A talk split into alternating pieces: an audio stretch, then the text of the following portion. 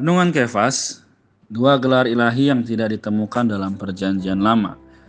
Kisah para Rasul 16 ayat 6 sampai 7 berkata, mereka melintasi tanah Frigia dan tanah Galatia karena Roh Kudus mencegah mereka untuk memberitakan Injil di Asia. Dan setibanya di Misia, mereka mencoba masuk ke daerah Bitinia, tapi Roh Yesus tidak mengizinkan mereka. Dari teman-teman sekalian, dalam berita ini kita akan mulai membahas pasal 16 ayat 6 sampai 10 yang menggambarkan bagaimana Paulus dan sekerja-sekerjanya dipimpin Allah untuk pergi ke Makedonia, satu provinsi di Kekaisaran Romawi di sebelah tenggara Eropa. Kita akan khusus memperhatikan roh kudus dalam ayat 6 dan roh Yesus dalam ayat 7. Pergerakan Rasul Paulus dan para sekerjanya untuk perluasan Injil bukanlah menurut keputusan dan pilihan, pilihan mereka, juga bukan menurut jadwal yang ditentukan oleh rapat manusia, melainkan melalui roh kudus menurut kehendak Allah seperti di dalam misi Filipus. Mereka ingin memberitakan firman di Asia, tapi Roh Kudus mencegah mereka. Pencegahan juga merupakan satu bagian dari pimpinan Roh Kudus. Dalam pasal 16 ayat 7, Roh Kudus mencegah mereka membelok ke kiri ke Asia, dan Roh Yesus tidak mengizinkan mereka membelok ke kanan ke Bitinia, menunjukkan Rasul Paulus dan sekerjanya harus berjalan lurus. Jika kita melihat peta ada di halaman akhir Alkitab, kita akan melihat bahwa pimpinan yang demikian itu mengarah ke timur Eropa, khususnya ke Makedonia dan Akhaya. Tetapi Paulus tidak memiliki pemikiran untuk pergi ke sana. Hal ini memerlukan Tuhan memberinya sebuah penglihatan di malam itu.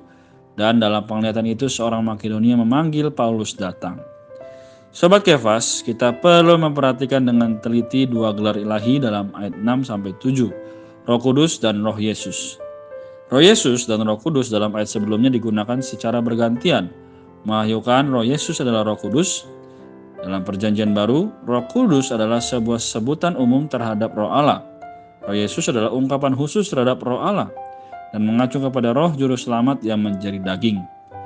Juru Selamat ini adalah Yesus dalam keinsaniannya, melewati kehidupan insani dan kematian di kayu salib. Ini menunjukkan bahwa di dalam Roh Yesus tidak hanya ada unsur ilahi Allah, tapi juga unsur insani Yesus serta unsur kehidupan insaninya dan penderitaan kematiannya. Roh al-muhid yang sedemikian diperlukan untuk ministry pemberitaan rasul, ministry penderitaan di dalam hayat manusia untuk umat manusia dan di antara manusia. Dalam kisah para rasul 16 ayat 7, Lukas berpaling dari roh kudus kepada roh Yesus sebagai seorang manusia. Yesus pertama-tama menempuh suatu kehidupan insani kemudian disalib dan bangkit. Dan dia naik ke surga dan dijadikan Tuhan dan Kristus. Roh Yesus mencakup lebih banyak hal daripada Roh Kudus. Roh Kudus hanya mencakup inkarnasi dan kelahiran Tuhan Yesus. Sedangkan Roh Yesus mencakup keinsanian, kehidupan insani, kematian, kebangkitan, dan kenaikannya. Karena itu mari kita coba menyebutkan dua gelar ilahi yang tidak terdapat dalam perjanjian lama. Juga kita boleh bertanya, menurut kita, Roh Kudus dan Roh Yesus apakah sama? Kita juga perlu berdoa agar Tuhan membawa kita memiliki kehidupan yang dipimpin oleh Roh. Si Tuhan, Tuhan Yesus memberkati.